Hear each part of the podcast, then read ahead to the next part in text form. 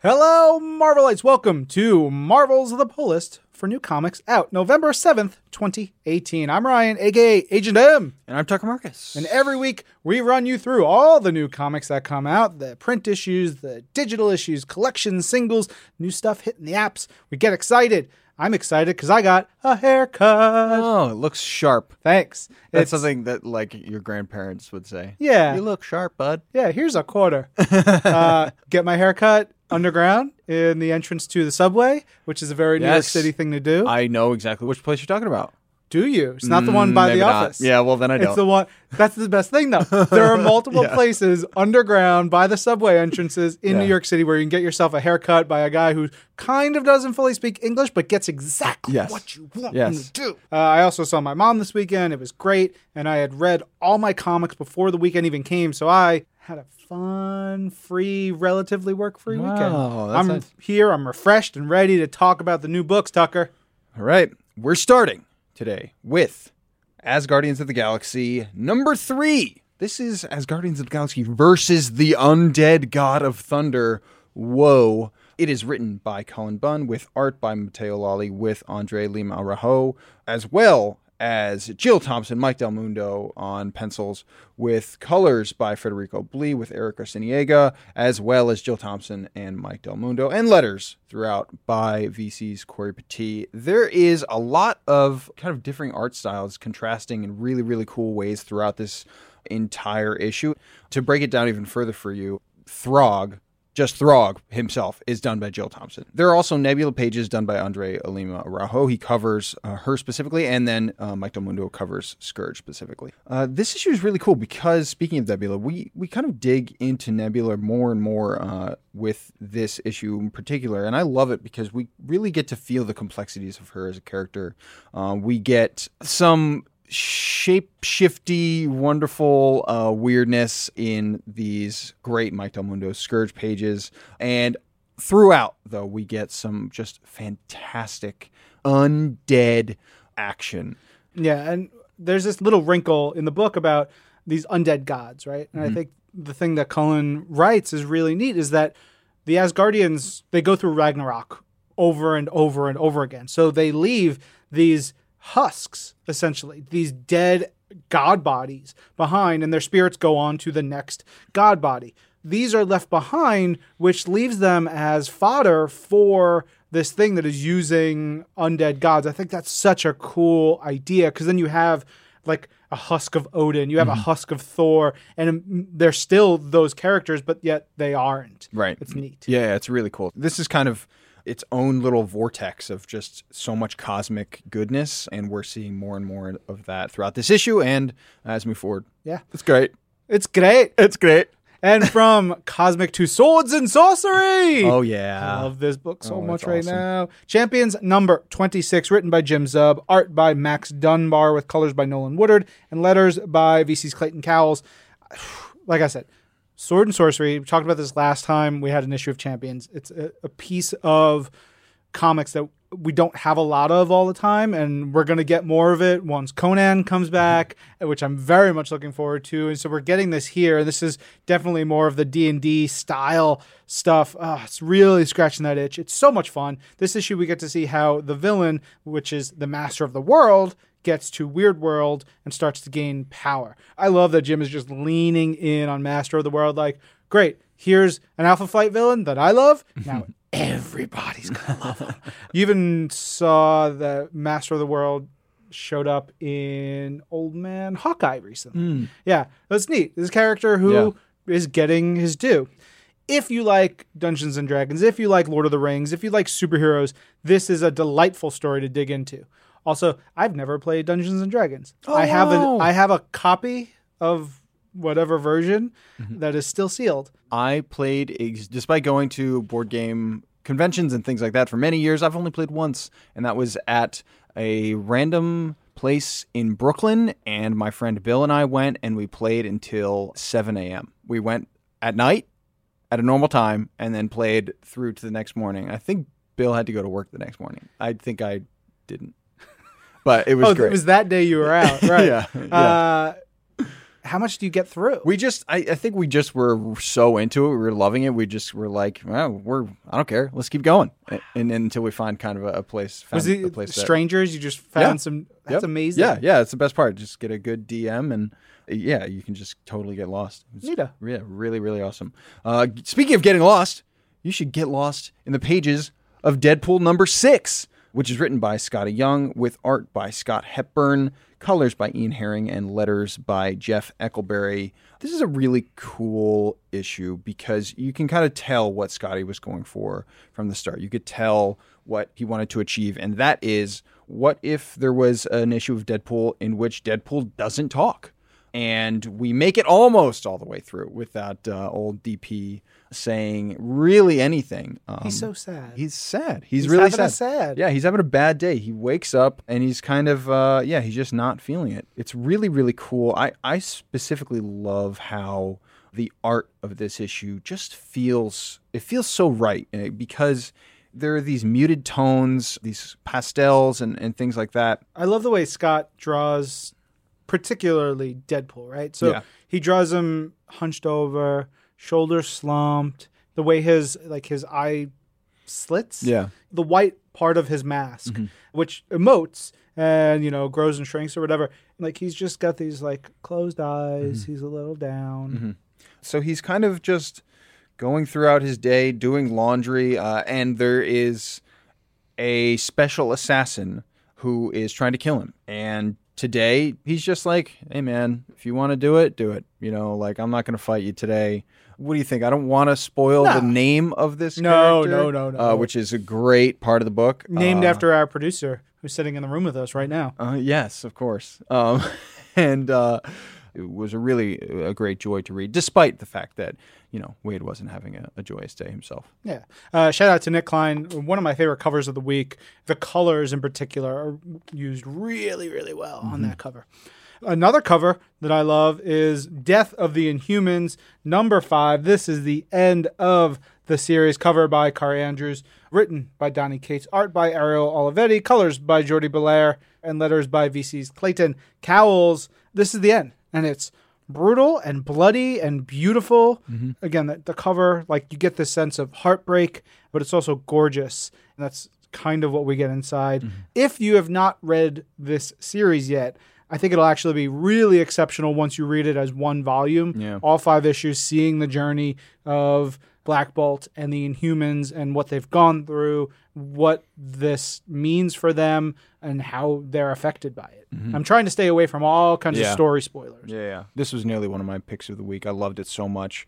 Kind of regardless of spoilers, whether they win or whether they lose or whether they come out on top or whether they don't, whether they survive or whether they die, everything has changed now. And capturing that feeling in this final issue was a big feat, and I thought that the entire team did a fantastic job of it.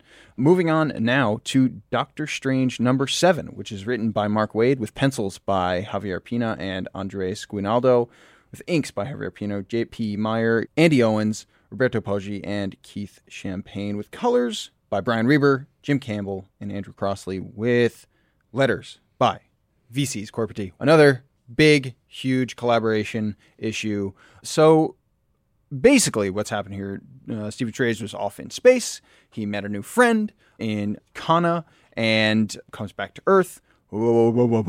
There's someone that is claiming to be him in the Sanctum Sanctorum. It is not him. It is, in fact, Casey, uh, his former protege, who he kind of forgot about, was kind of lost to magic stuff.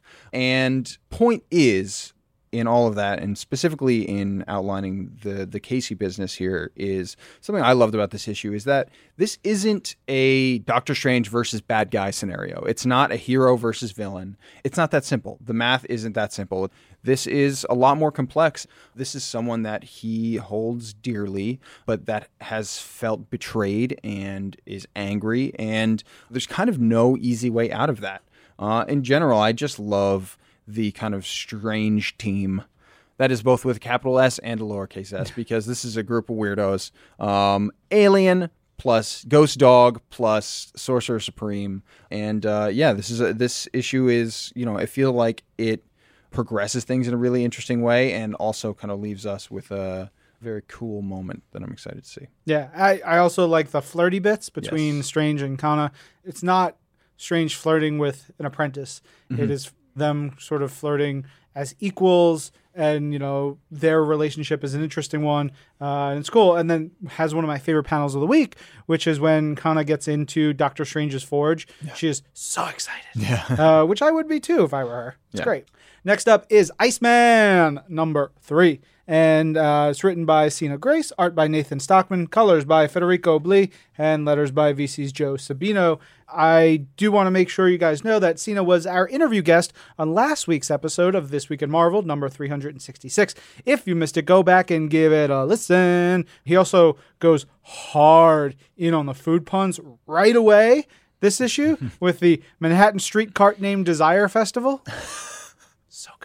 Oh yeah. And there's a stand called Geronimo, which Wow. I 100% awesome. want to eat there because I love churros. Yeah. So good. Anyway, the first third of the issue is sort of a, a date issue, a montage of, or like a scene of various people on dates. You have Bobby, he's got his cute first date with this one boy. You've got Peter Parker and Mary Jane on a date. And then you've got Angelica Jones, aka Firestar, and a date of her own. That's a Spider Man and his Amazing Friends reunion which is neat. Spider Man and His Amazing Friends, old cartoon. It is an early 80s Saturday morning cartoon where you had Spider Man, Iceman, and Firestar teaming up to battle bad guys. They lived with Aunt May, I believe, and had a dog named Ms. Lion. And is uh, very formative for many Marvel fans. I guess, of course, include Sina. I know Jim McCann loved it. I, I believe Steve Wacker enjoyed it. Um, and then in this issue, you get just a cool team up with mysteries around the larger narrative that Sina and Nathan have been doing with the Morlocks. And like, there's lots of talk about love and romance and all the stuff about being a superhero. It is a fun, buoyant issue. All right, strap in, folks. Next up is The Immortal Hulk, number eight, which is written by Al Ewing, pencils by Joe Bennett, inks by Ruy José, colors by Paul Mounts, and letters by VC's Cory Petit. My pick of the week. Oh, you know it. of two. You know it. oh man, So good. it is. gi- Oh, It's almost impossible to talk about because it's so good. yeah. Little warning at the front here. We've talked about Hulk in jars. Well, Hulk is in jars in this issue, mm-hmm. like pieces of Hulk in various jars. His heart sliced in two. And so it is gruesome stuff, mm-hmm. but when you get into it, you see what's going on. Because even though he's in jars, he lives. At night, he lives. I love that thought that, like, at night, Hulk thrives. Like, it is gnarly. And there's some really neat discussion by the shadow based scientist, Dr. Clive, about how they want to know the science behind why Hulk regenerates in some ways, but not others, which I think is just a neat sciency discussion in the Marvel universe. Like, oh, you cut off Wade Wilson's hand, mm-hmm. another hand grows back. What about other pieces of? it? And there was actually a story about the evil Deadpool and the various pieces of Deadpool put together years ago, which I thought, you know, it's just a neat thing. But like, why does Hulk not exactly function the same way? Man, Hulk and jars though. It is such a cool combination of like horror, body horror, myth building in so many ways. And really, for me, like the way that this is all mixed together and done so beautifully in something that I've spoken about many times on this podcast the terrifying mind of Al Ewing. Because that guy is so smart and so good at writing comics. It comes out the other side. Really, I, I have it in my notes. It just feels like poetry to me. It is Yeah. so, so beautiful and just always more than a delight. Love it so much. Yeah, and you've got the poetry of, of what Al's putting together, but you know it, it would not be the same without Joe Bennett. Oh, come uh, here doing oh, the work. Oh my gosh, there's um this double page spread, like this big splash right in the middle of the book, and is up there with those incredible moments of the series. And like I think of like that first issue Mm-hmm. where you have that double page spread of Hulk, and then the next is another double page It spread still gives me chills. of his face. It is the best. To me, this issue has that. It's like very much up there. It's gorgeous. And it's like scary and disgusting and wonderful. And then it is followed by another double page spread. And then we, we get to see the way Joe and Al picture the transformation from Hulk to Banner, and it is. Oh, Yeah. you have to read this comic book. My goodness. All right. Whew. Up next is Infinity Wars, number five, the penultimate issue of this event, written by Gerry Duggan, art by Mike Deodato Jr., colors by Frank Martin, letters by VC's Cory Petit. One of the things I'm really digging about this is that it's a giant cosmic crossover, but with really heady thoughts about the nature of reality. Plus, massive tentacle spider universe devouring monsters. Mm-hmm. Plus, Loki leading a team of Infinity Stone wielders. I've just I've really enjoyed this. I got two big battles that are raging here, and I I honestly could have enjoyed full issues dedicated to either. I love everything Mike draws, but I want to call out his character work in particular here. It's just so great. His Loki, kind of greasy and sleazy and hot. Uh, His Hulk is massive and monstrous. His Emma sparkles and looks like a movie star. It's just he's so dang good. Yeah. All right. Uh, from Infinity Wars to Iron Fist, which is one of our Marvel digital original books. Uh, it is 40 pages of Iron Fist action with issue number two, written by Clay McLeod Chapman, with art by Guillermo Sanna and Lee Loughridge, letters by VC's Travis Lanham. And this is chapters three and four of the Phantom Limb uh, stories, diving deeper into something we just talked about body horror. It is body horror and just full on straight up horror. Iron Fist in hell, Luke Cage possessed, fights and tentacles and gross bodies and things and new fists, and it's just grody. It's neat and it's nasty stuff, especially if you're looking for something on the darker and spookier side of things. I think this is a book definitely you should check out. Totally. All right. Speaking of the darker side of things, 20 years ago, a couple of young bucks named Joe and Jimmy had this idea.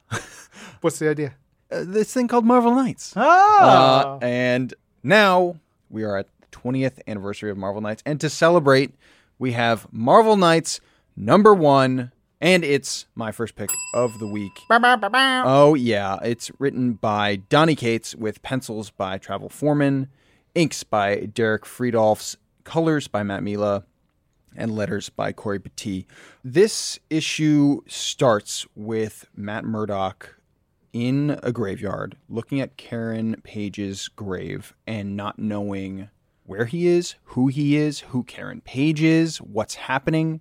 And then a police officer named Frank Castle dun dun dun. what shows up and does his best to remind him. There are story elements that are cast far off here. You pretty much get that immediately. You see that we're starting out in a bunch of different points and we'll slowly see how those things all weave in together. We see that certainly in this single issue as we just begin this this limited series run. And there's a moment, like I said, because Matt doesn't know who he is, he doesn't know anything, that he's reminded of the fact that he is Daredevil and that he's the man without fear. And there is one of my favorite pages in recent memory. It's a just an incredible kind of look at a single page kind of encapsulation almost with a bunch of different looks at Daredevil and art styles from throughout the years as he kind of is shocked back into reality, into his consciousness. Then we kind of start this tale. Essentially, the world is blind to him. No one can see him. No one knows him. He's completely kind of lost in a void here. There are people he knows and loves everywhere, but they don't know and love him at this point in time. It's going to be really, really cool to uh, slowly unravel the mystery of what's happening here. But there is a specific choice in this issue that I love so much. Okay, so you've seen the movie The Departed. I sure have, Tucker. Okay, one of my favorite things about that movie, one of my favorite things about movies in general, is the title splash page or a title card in a movie. This issue just holds it and holds it and holds it. And then 15 pages in, you finally get it. Woo! I jumped out of my chair when I turned this page because there's this awesome dramatic moment. You turn the page and it says Marvel Knights, and you're like, come on, rock and roll. Yeah. Uh, it's so cool. Uh, I mentioned The Departed because that title card like comes up like I don't know 23 minutes into the movie or something. I wanted to pick this issue in particular for a specific reason, which I shall not discuss. Ooh. Ooh, stay tuned, but uh, some fun Marvel Knights stuff happening. Yes, you have some fun Marvel Knights stuff happening, which we will be talking about more in time. Oh, yeah. So it should be pretty cool. But thanks to our advertiser, Marvel Strike Force, we actually have a really cool Marvel RPG to talk about this week. You fight alongside the greatest heroes and most dangerous villains in Marvel storytelling in this epic, cool RPG. Basically, the world it's under attack, and uh, you have to recruit a team made of your favorite superheroes and supervillains to take down that threat, save the world, and feel like a hero in this adventure. Featured this month in Marvel Strike Force is the arrival of the Brotherhood of Mutants. Magneto and his dark band of cohorts have joined the fight, and you can recruit the entire Brotherhood team and show the world why mutants truly are superior. Ooh. You can shapeshift with Mystique, you can ignite the fight with Pyro, crush the competition with Juggernaut, and unleash the animal within with Sabretooth. And coming soon, you're going to get a Magneto legendary event, big can't miss battle where you know you gather a team of X-Men and Brotherhood characters and you fight through enemies for a chance to recruit Magneto to your team. It's going to be really cool and you don't need a mutant gene to play this. All you got to do is download Marvel Strike Force today. Okay, from big epic team battles of Marvel Strike Force, but now to a really fun book called Marvel Superhero Adventures Captain Marvel Mealtime Mayhem numero uno. And uh, this one is this sort of thing that we're going for with these superhero adventures books, a bunch of little stories, some comic strips. It's a lot of fun. We've got the first feature in here by writer Seanan McGuire, art by Irene Strakowski and Jim Campbell, and it's called Slice of Life. And It is about Ghost Spider, aka Spider Gwen, going up against Venom in a pie shop. Yeah. It's so cute. Uh, oh, big shouts first to our listener, Chris Burseth, who sent a tweet showing a picture of his daughter reading the Halloween issue of Marvel Superhero Adventures, having picked it up after hearing of it in the show, which made me so happy. like that is why we like why we tell people to check out books and like seeing that in action is so cool. And we've seen that over and over again over the years, and it still gives me wonderful feels. But canonically now, Ghost Spider likes pie, mm-hmm. which I really appreciate. She's now an even greater hero in my mind. But Seanan prefers cake. Wow. Yeah. Seanan also told me that that means there's more pie for me because she will enjoy the cake. Seanan, she is very wise. We all know this.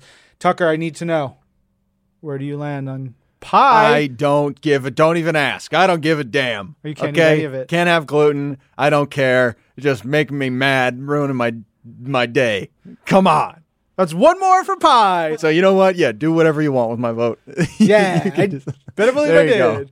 uh, all right, next is a story called "Thankful" by Sean Ryan with art by Mario Del Pennino and Jim Campbell. And then you've got this like really cute story of Spider-Man and Thor and Loki. But if you ever wanted to see Thor riding piggyback style with Spider-Man, this comic has it for you. Plus, we've got these Daily Bugle funnies by Ty Templeton and Kieran Smith, and it's just so fun, so cute. Lots of comics, especially great for uh, readers, young, old, all ages.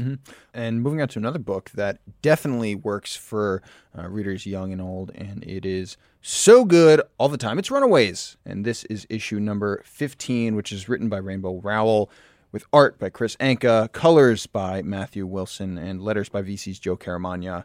So we're a little bit in the eye of the storm here as the children or the offspring of the Gibborim are after the Runaways. Alex Wilder has returned. He's kind of he's added a lot of conflict to the mix amidst this team that already had plenty of it. But this issue in particular is about Nico Minoru, and I really don't know how I'm going to talk about this at all. Should My I? notes are I? so minimal for this one because it's hard to talk about it without spoiling Yeah. everything. It is tremendous and is a, mainly a spotlight for Nico, uh, which for many of you, I think that's enough of a selling point. Totally. She's so cool, but you get big historical and character revelations Yeah. around her, which is, and really, it's kind of a potential game changer Yeah. for her, I which was- I think is super cool. Yeah, it's awesome. I was in a meeting last week and Nick Lowe was talking about this issue and he said, you know, issue 15 has a big status quo change for Nico and people are going to be talking about it.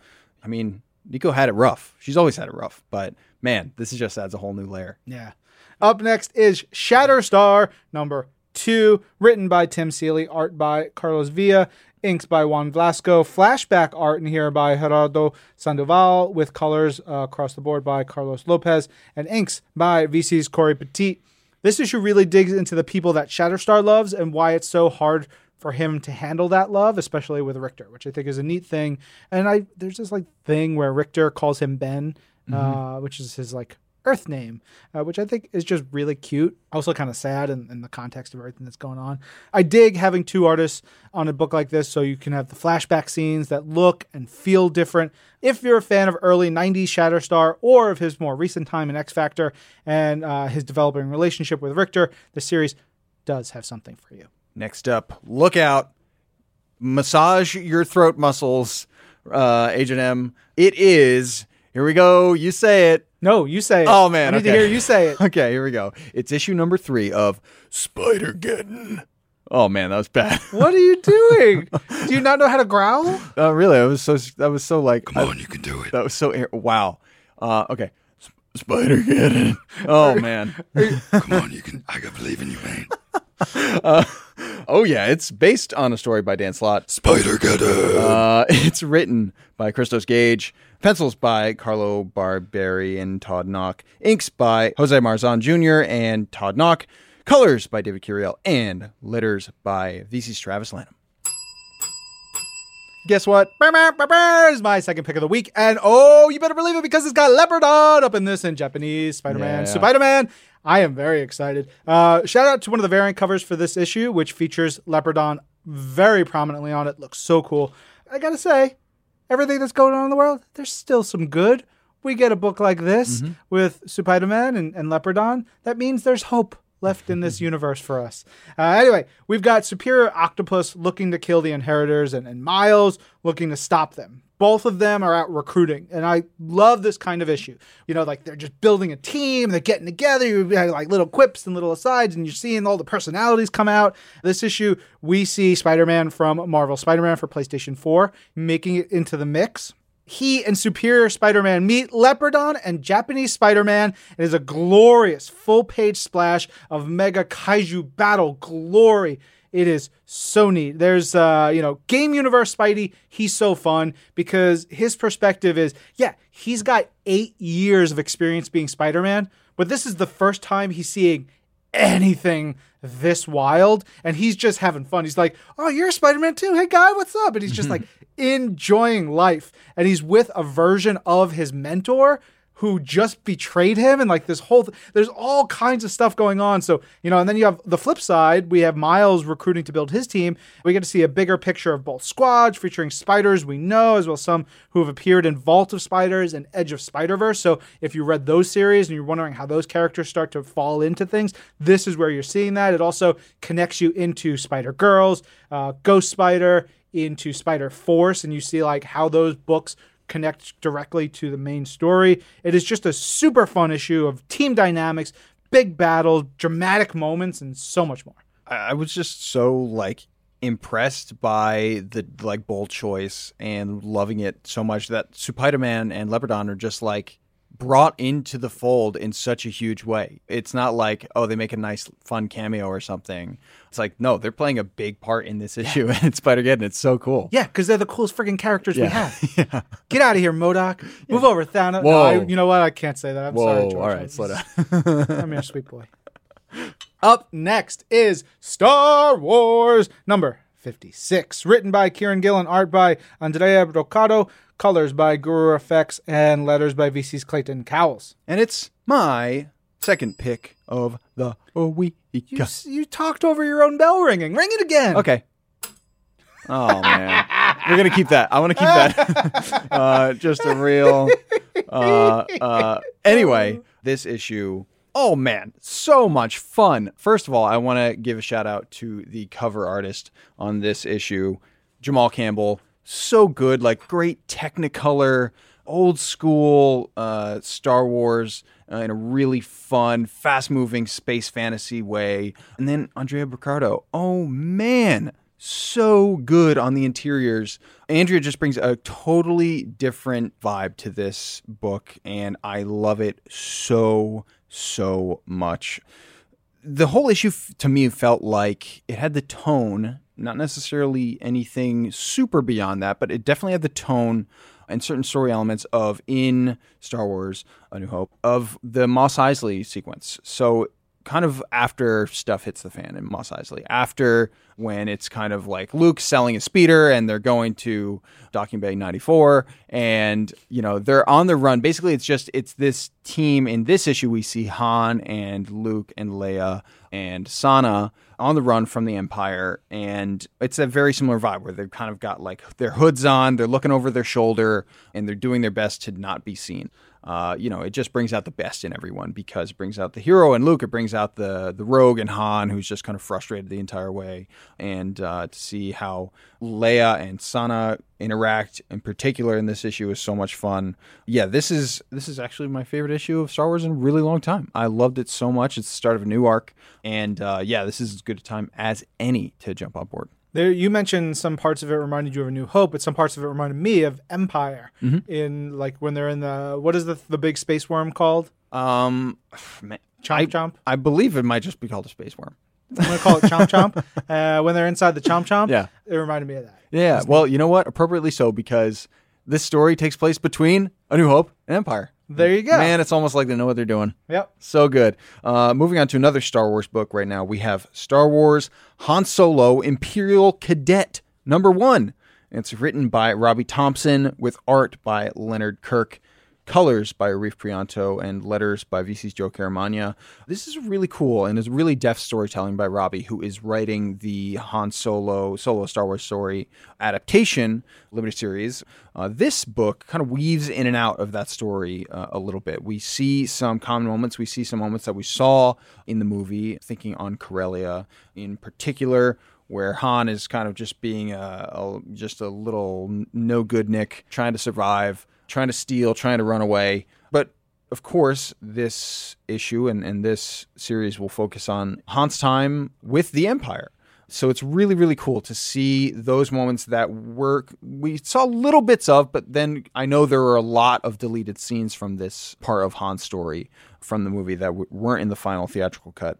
But this really focuses in on it's just it is so a fish out of water, or more more particularly like a mammal in the water might be the best way to say it for multiple reasons. One, because human beings are mammals and Han is in the rain a lot in this issue. Uh, two, because it's not like Han is out of his element. Han kind of naturally adapts to all elements, but this is like he is taken and put into one place that he does not belong.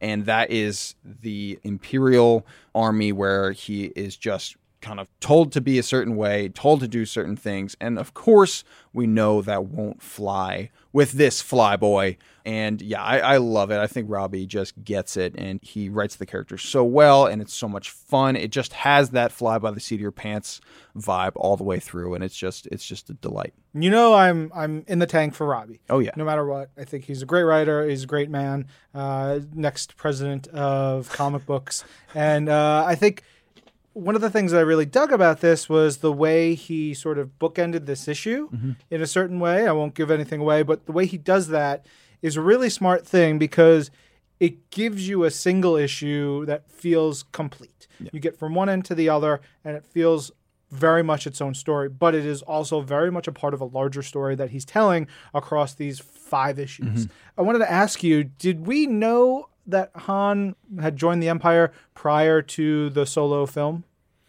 Um, yes, that was certainly in like Legends lore, well established. But in terms of, I think in in solo Star Wars stories, the first time that it was officially established. Although many people, you know, knew that would be included as an, an element of the story. Cool. Update Wikipedia. Tucker says Here we go, that's what we know. unofficial source. All right. Up next is Typhoid Fever X Men, number one, written by Clay McLeod Chapman, art by Will Robson and Danilo S. Beyruth, colors by Rachelle Rosenberg and Dono Sanchez Almara, with letters by VC's Travis Lanham. Look, Mary is a mutant with telekinetic and pyrokinetic powers who has dissociative identity disorder. It is intense and scary. There are some neat sequences in here uh, as the X Men and Spider Man are battling various aspects of Mary and her powers, but it is, again, intense and scary. The piece where the X Men are inside the old soap opera that Mary was a part of was neat, but it's it's super sad. Like think of of what Mary goes through. It is a heartbreaker. And then Ma- when Mary starts messing with her memories and feelings, woof, there's some great Jean stuff in here as well. But there's a lot happening here emotionally. Yeah. Yes, and certain themes that uh, we'll touch back on in a second with X Men Red.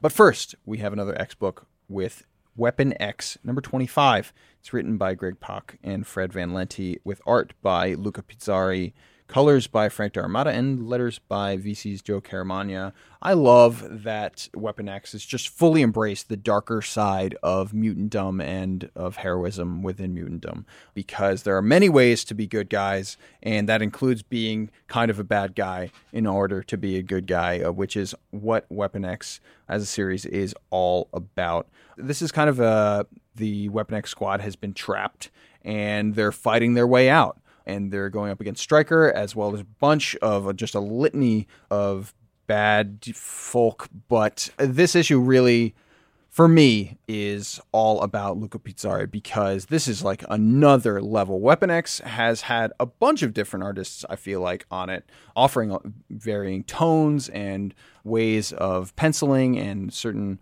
colorists coming on board. This creative team and this art team in particular, I loved it so much because I felt like totally engrossed, totally inside this narrative. There is what for me is becoming more and more a hallmark of this series, which is just super dynamic, super fast moving. You can just feel them ripping through the pages. There's a ton of bamfing as well. Uh, because it's the return of Azazel. Oh yeah, yeah. brr, brr, brr. Nightcrawler's dad.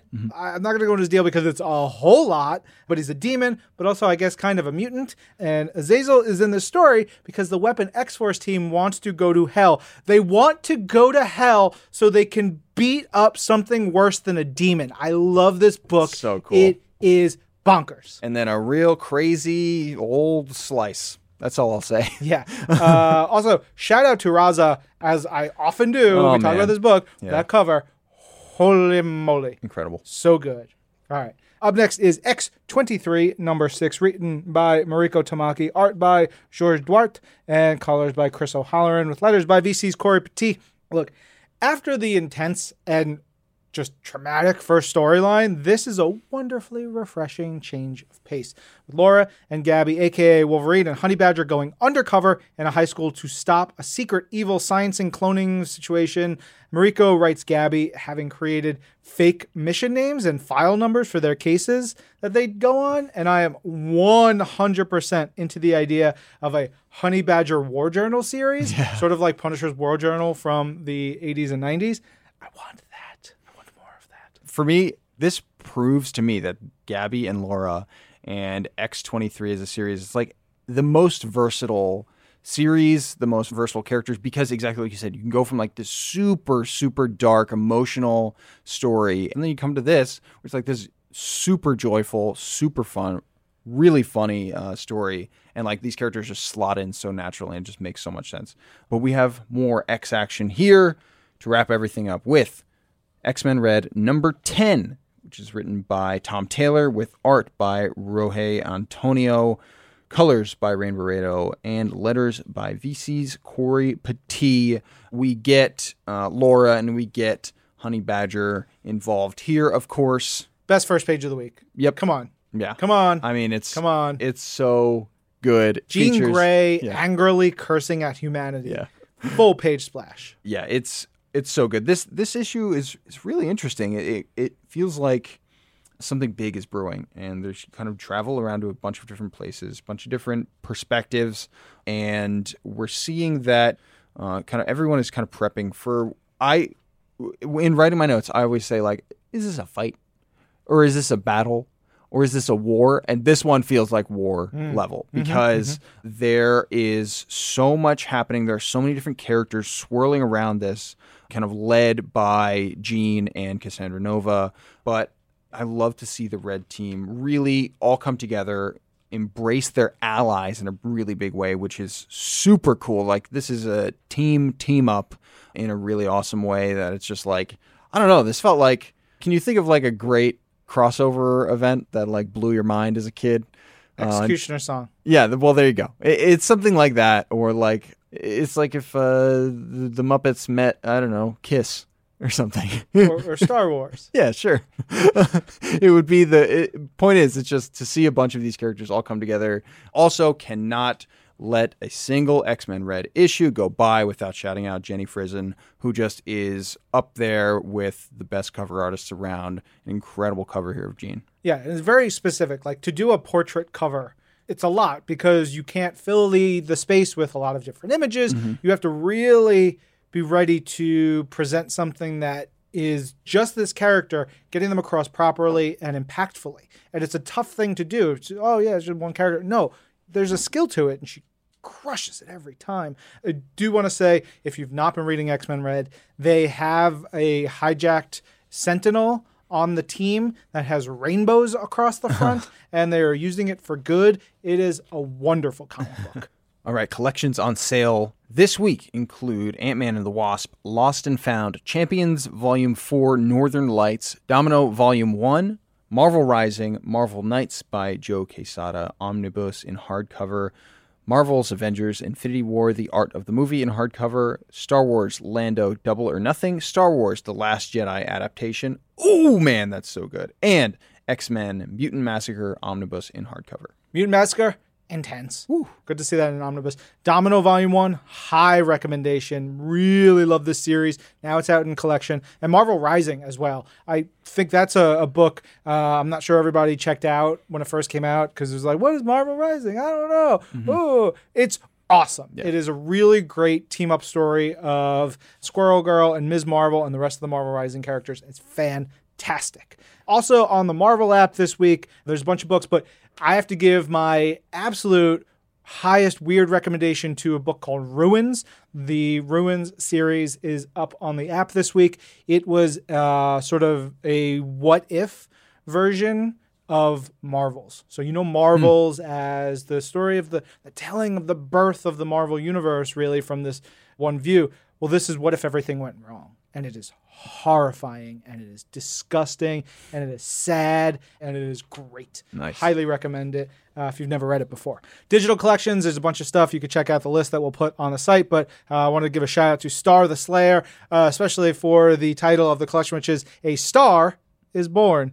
Two R's up in there for Starr's name. And there's a bunch of comics on uh, Marvel Unlimited this week. We've got Warlock and the Infinity Watch issues and a lot of current stuff. We're starting to get into the Hunt for Wolverine books in there, and You Are Deadpool, which is sort of this interactive story that you can check out now on Marvel Unlimited. The full list of all these books we're going to put on marvel.com and links and all that good stuff.